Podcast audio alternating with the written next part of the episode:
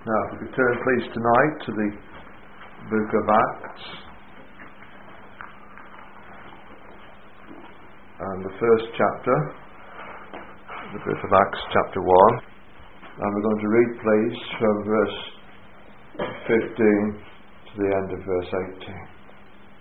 And in those days, Peter stood up in the midst of the disciples and said, the number of the names together were about 120.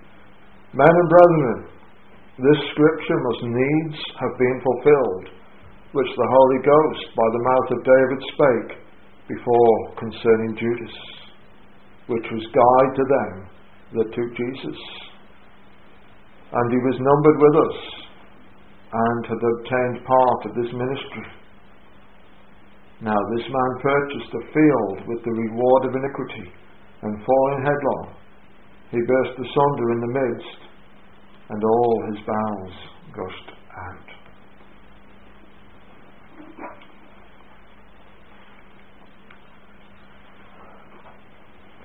I want us this evening, just for a few minutes, to perhaps a little more than a few minutes, to join with a fairly small group of people in an upper room in Jerusalem. We've seen this group met together. They are waiting for the promise of the Comforter, another Comforter, one like unto Jesus, the Holy Spirit, the power that will be given them for witnessing. And as they've been meeting together, they've been spending time in prayer, one accord.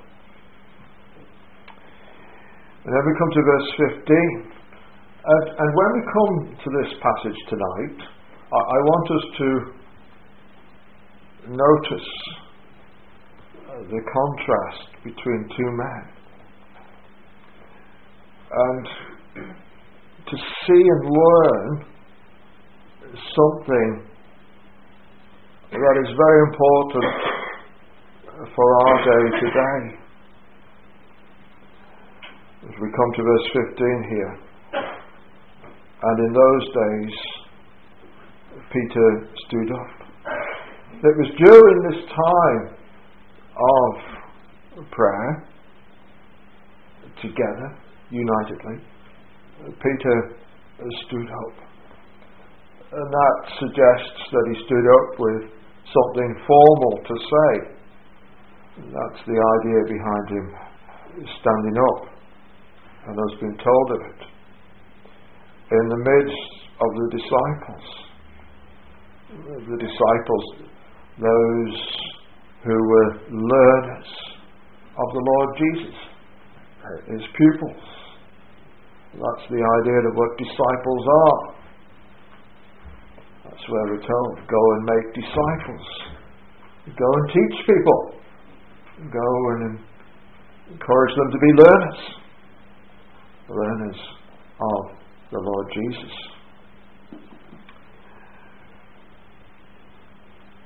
Stood up in the midst of the disciples. He's got something to say. That was Peter. We go through the Gospels, we're not entirely sure what Peter's going to say next. Sometimes he said words of heavenly wisdom. But at other times, it was rather the opposite. At the end of John's Gospel there, we, we read in John chapter 21, and the third verse, Simon Peter saith unto them, that was a group of the disciples, I go a fishing. And they say unto him, We also go with thee.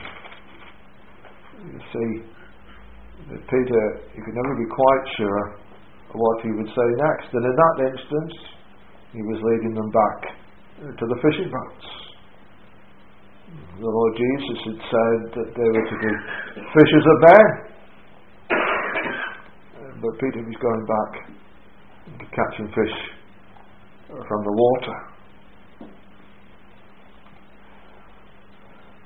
That Jesus came, the resurrected Lord Jesus came. Then he had a question for Peter. Verse 15 there. Jesus said to Simon Peter, Simon, son of Jonas, lovest thou me more than these? Do you love me with total commitment? He saith unto him, Yea, Lord, thou knowest that I love thee.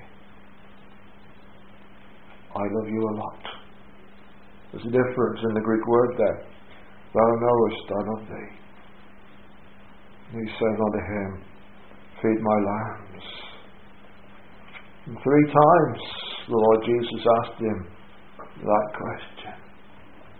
He gave him the injunction to feed, to feed the disciples of the Lord Jesus. So, what's Peter going to say here in verse 15 and following? In the midst of the disciples, verse 16 there, men and brethren. Well, we notice when he says men and brethren that he's not setting himself up as being anything extra special. He's not claiming uh, to be different. They're all brethren together. He's Peter, just one of the brethren in that sense. He's not claiming to be the pontiff, Christ's vicar on earth, or anything in that shape or form. He's just speaking with the fellow believers.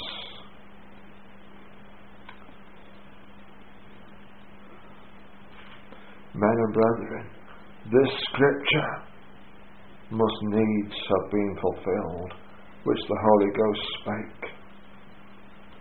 And this time when Peter begins to speak, he has the words of Scripture on his lips. they have not yet received the uh, promise of the Holy Spirit in filling them, baptized into. But Peter is assured that the Holy Spirit has spoken and spoken words that apply to their situation. And he can bring them with full assurance to the waiting disciples. Words from the scripture which will deal with their current situation. He has total confidence in speaking this word.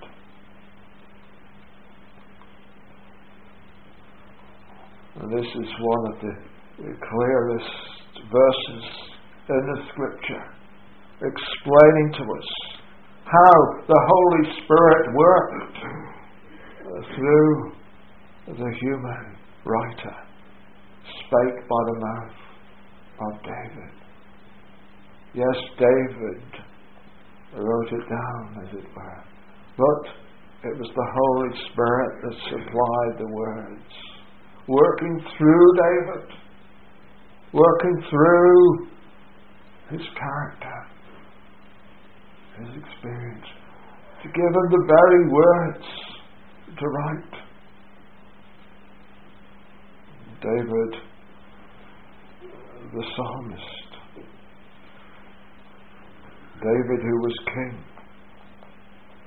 the Holy Ghost had spoken in the scriptures. And you know, this raises the question for us. What is our confidence? That God has spoken, that God is speaking to us even today. when we open the Word of God, do we read it and do we hear it as God speaking to us now? Or is it dry, dusty, old, often something that doesn't have anything to say to us today? And Peter could stand up and say that it was the Holy Spirit that spoke. Peter could take the scripture and apply it to the current situation. The disciples gathered together. Now that our hearts were set on fire, burnt within us, when the scripture was read. That we would indeed hear the voice of God.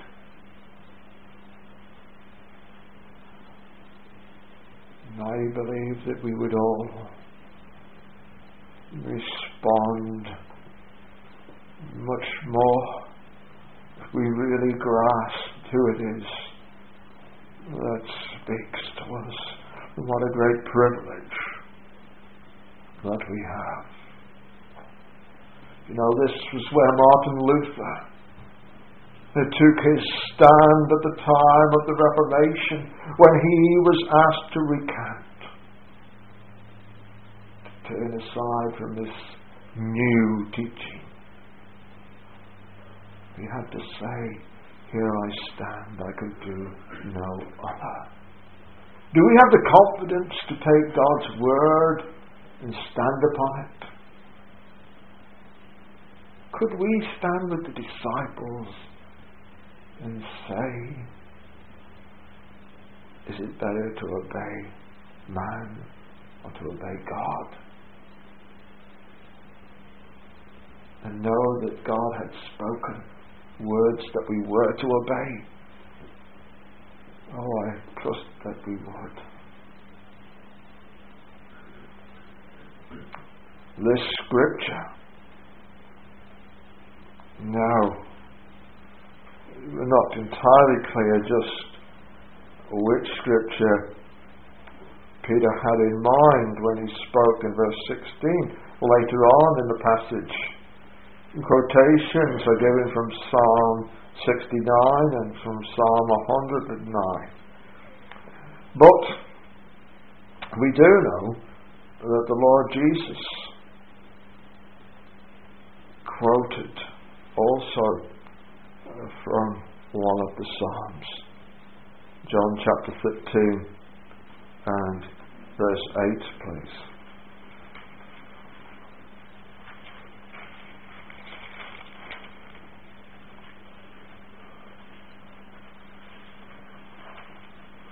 That's obviously not the verse I was thinking of.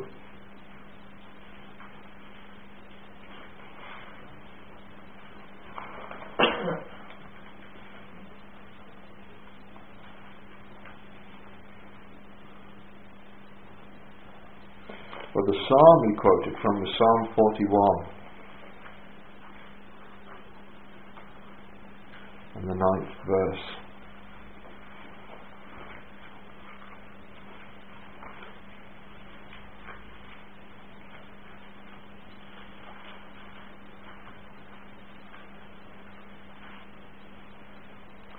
Yea, mine own familiar friend, in whom I trusted which did eat of my bread, has lifted up his heel against me.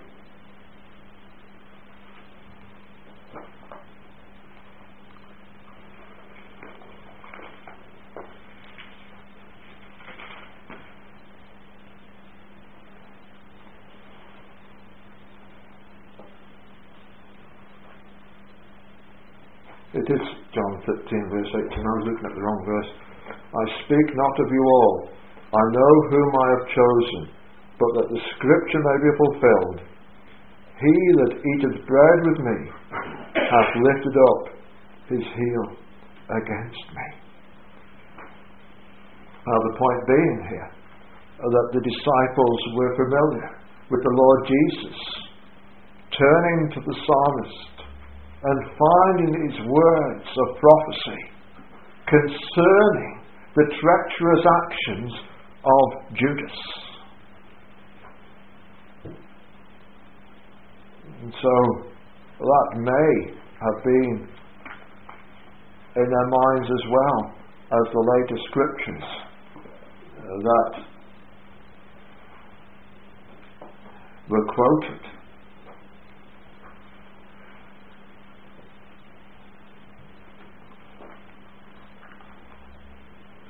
This whole matter of prophecy, of God's word coming true, is so important for us uh, to grasp and to hold on to today. There's so many today who call themselves Christians, who call themselves ministers in God's church, but who deny that there is anything prophetic in the Word of God, who deny that things like the book of Daniel could have been written as it claims to have been written. It must have been after the event. But Jesus took the scripture and Jesus said it was fulfilled in events that were just about to happen. In that case, Judas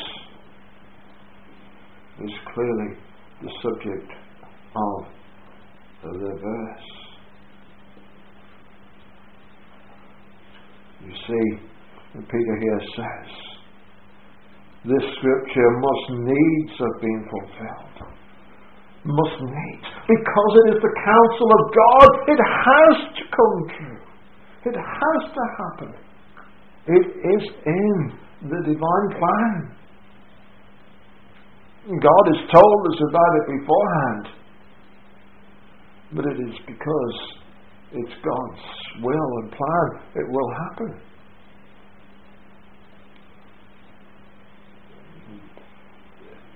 We read many things in the Psalms which don't necessarily, at first glance, remind us of their fulfillment. but when the Lord Jesus clearly states this applied to himself and to the treacherous acts of Judas against him, we can have no doubt must needs have been fulfilled, which the Holy Ghost by the mouth of David spake before concerning Judas, which was guide to them that took Jesus. And that word before emphasizes the prophetic, the prophetic nature. God's word is always true. And God's is quite at liberty to tell his people things in advance in such a way as if they've been written after the event. We've seen this too with our studies in some of the messianic prophecies recently. Remember in Isaiah 53. So much of that was written as if it was actually in the Gospel. and the details were so clear.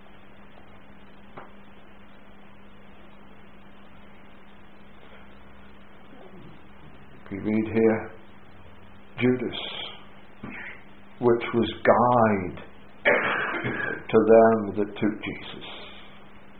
You see, Judas had been called to be a fisher of men, uh, to be a guide to men. But he turned out to be a guide to the enemies of Christ to them who would seek to destroy his ministry. For he was numbered with us and obtained part of this ministry.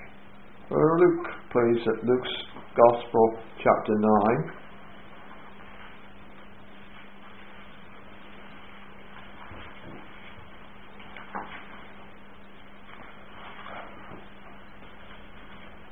And we see there in the first verse, Luke's Gospel, chapter 9. Then he called his twelve disciples together and gave them power and authority over all devils and to cure diseases, and he sent them to preach the kingdom of God and to heal the sick. You see, he called his twelve, and that included Judas. Judas was one of those who was sent out. Judas had this ministry. He had power and authority over devils and to cure diseases. And we cannot argue with this. It's what it says so clearly. He was sent out to do this work. He was numbered as one of the twelve. He took part in this ministry. And you know, those today who claim some element of miraculous powers as verification for their, their work and their, what they're teaching, I've got to be very careful because Judas could have claimed exactly the same things. Exactly the same things. You could not tell him apart. The Lord Jesus knew, but the others didn't. The people around did not know. He was one of the twelve. It was not proof of anything. But Jesus knew, as I say. And we can see this in John's Gospel, chapter 6, and the 70th verse. This is where so many have come and heard, received the free bread, so to speak, had their stomachs filled. But then Jesus began to teach them hard doctrine. In verse 66 there we see that from many from that time many of his disciples went back and walked no more with him. Then said Jesus unto the twelve, Will ye also go away? Then Simon Peter answered him, Lord, to whom shall we go? Thou hast the words of eternal life. And we believe and are sure that thou art the Christ, the Son of the living God. Jesus answered them, Have not I chosen you twelve? And one of you is a devil. He spake of Judas Iscariot, the son of Simon, for he it was that should betray him, being one of the twelve. You see, Jesus knew Judas' heart all along. He was numbered and had this ministry. But what privilege was Judas's? He had had had the best of opportunities. All that teaching, all that time spent with the Saviour. He had been trusted with the work and given power and sent out. He could not complain that he'd never heard the gospel truth. He could never complain that he'd been treated unfairly. Quite the opposite. He had received every opportunity. Yet, he would still betray the Lord Jesus.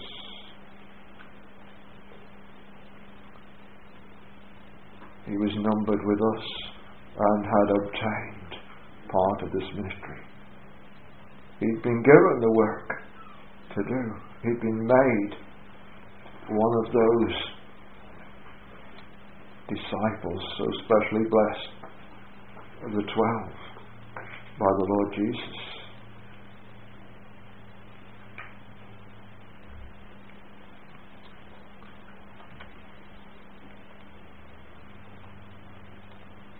verse 18. Now this man purchased a field with the reward of iniquity. The reward of iniquity. And wasn't this Judas's problem from the start? When he'd been called to be a disciple, he had been trusted. He'd been specially trusted. We see in John's Gospel, chapter 12.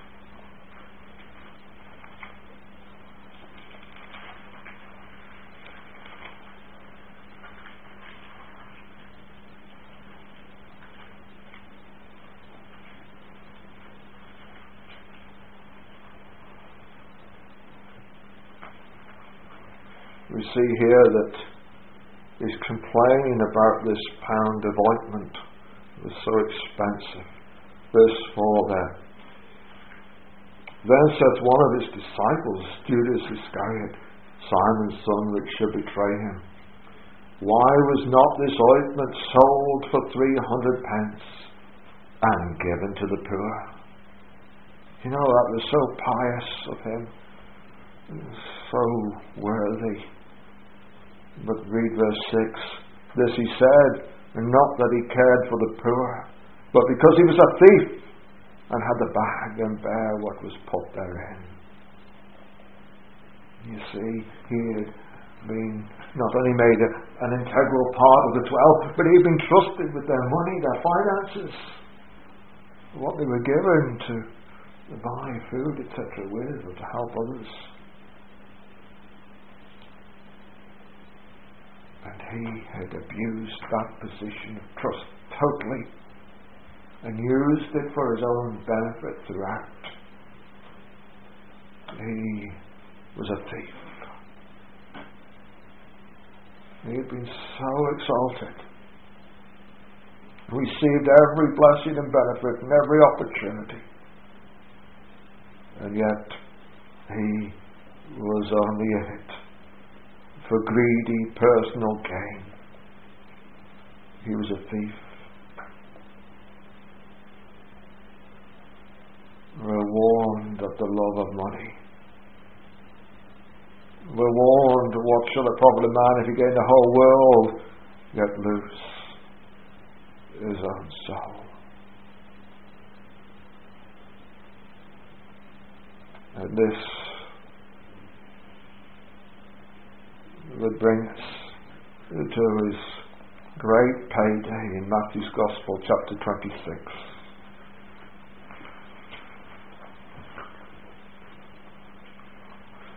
You know, when I was doing studies in preparation for this, I came across various speculations that one or two had made about Judas. And some have said how Judas was so misunderstood. He was only trying to uh, provoke the Lord Jesus into declaring his power and bringing the kingdom in and so forth. The scripture doesn't say anything of that. Matthew's Gospel, chapter 26, and the 14th verse. Then one of the twelve, called Judas Iscariot, went unto the chief priests and said unto them, what will you give me? And I will deliver him unto you. And they covenanted with him for thirty pieces of silver. And from that time he sought opportunity to betray him. You see, he went in search of money. Well, I don't know how much 30 pieces of silver was worth in that day compared to an average working man's wages. I would only be guessing if I said it was worth more than 300 pence we've recently looked at.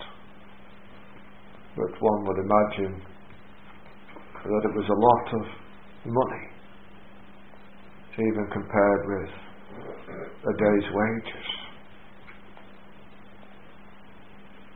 It would seem like rather uh, a small fortune to many a person, no doubt. Judas. was it for what he personally could get out by any means he could.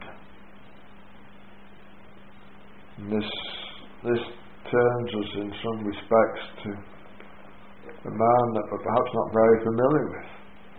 Psalm number 52. An Edomite who caused a lot of trouble and heartache.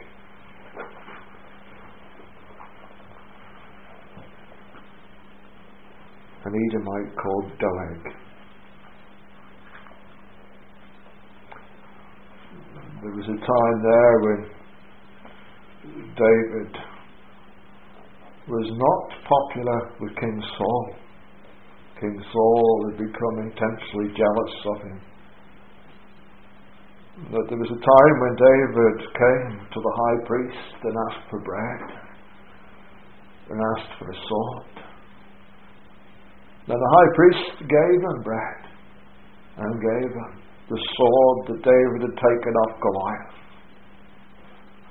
But there was a man there who'd overheard and seen what happened. And that man was Doeg the Edomite. And he told King Saul. But he added to it. And he cast the high priest in a very unfavorable light for King Saul. And King Saul demanded that the priests be killed. 87 of them to be wiped out. But no one would do it. And then this Doeg stepped forward. And he did it.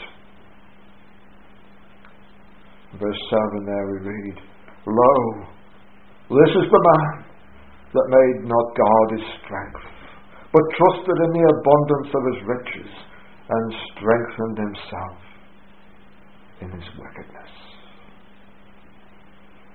And that was a traitor, a man who betrayed God's anointed one, who betrayed God's high priest,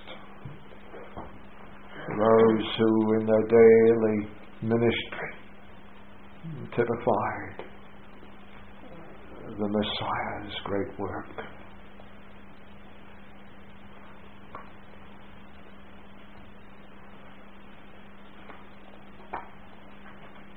You see,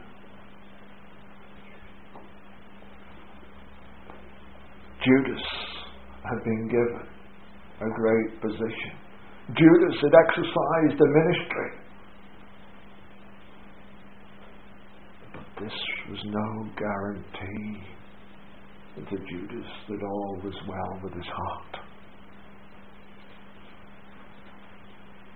We must always consider ourselves We read, don't we, let him that thinketh he standeth take heed lest he fall. We must always look unto the Lord and know that it is of his grace that we are what we are. Wasn't that what the Apostle Paul said? It is by the grace of God that we are what we are. We must never think ourselves to be strong in of ourselves. We must always trust in the Lord. And what a terrible end Judas had. This man purchased the field with the reward of iniquity. And falling headlong, he burst asunder in the midst and all his bowels burst out. We look back there at Matthew's Gospel, chapter 27,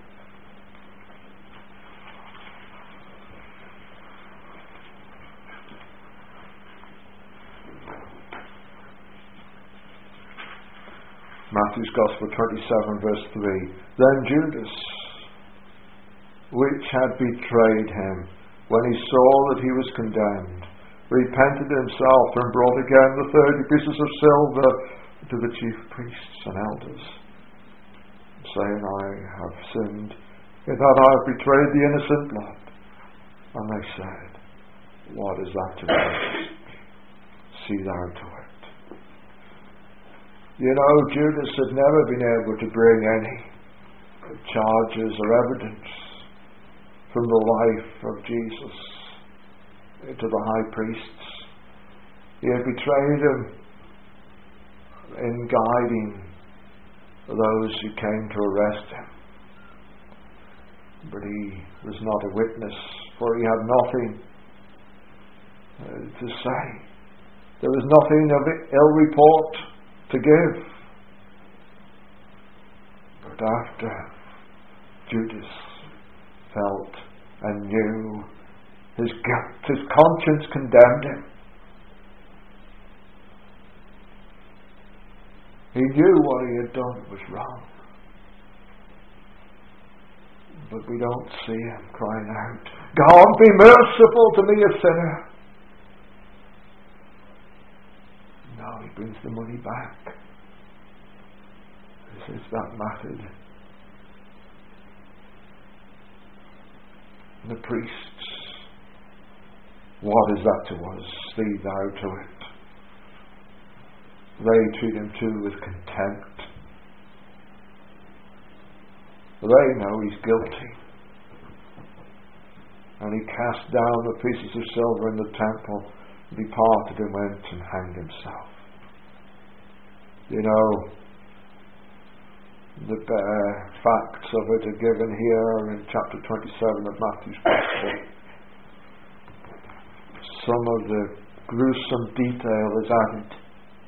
It would seem that he, he hung himself and perhaps the rope broke, or the branch he'd hung himself from,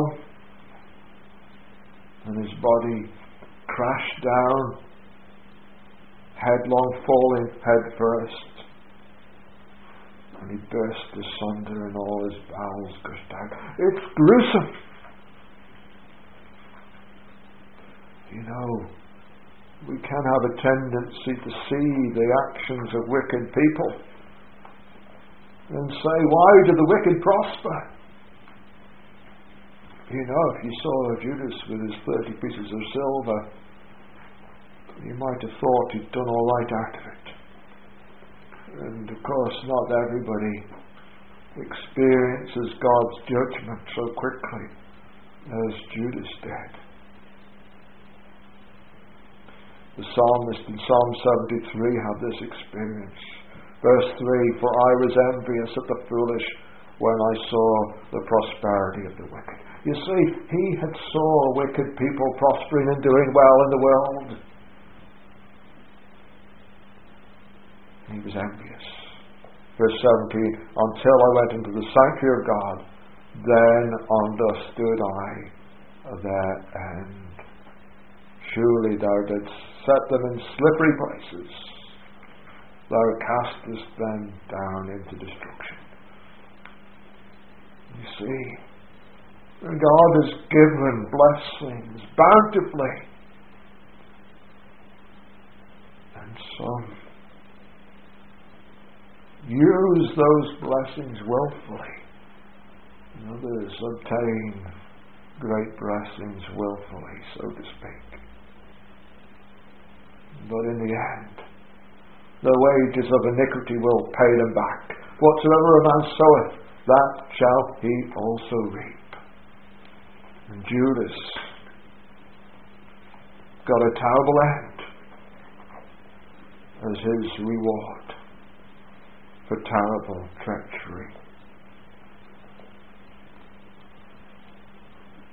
You see, we have that choice, don't we? We hear God's word. Do we trust Him? Are we going to follow Judas? Are we going to be a true disciple of the Lord Jesus? Obey His commandments because we love Him. And we're going to follow Jesus and betray Him.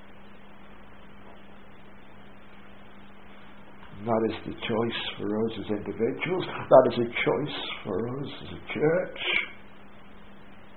That is a choice for all who claim to be disciples of Jesus. And that is the problem facing the church in the broad sense and the broad evangelical sense today. Are we going to do things God's way? Are we going to do things man's way?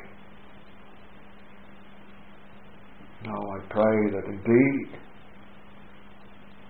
we will heed the words of Scripture as our sole authority, our all sufficient authority for every aspect of faith and doctrine, to rule over and guide our lives. We might indeed trust in the Lord with all our hearts and lean not on our own understanding. The Holy Ghost has spoken. Amen.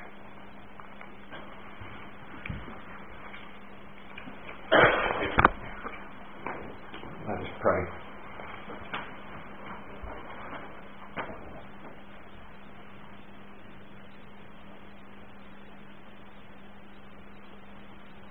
Now, Father, thy word to us tonight is being very solemn. It is not pleasant for us to consider what happened to Judas.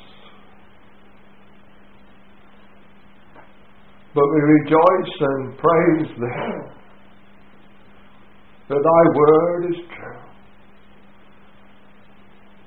We seek thy mercy and grace that we might ever trust thee. That we might grow in love for the Lord Jesus. And be more faithful in keeping his commandments.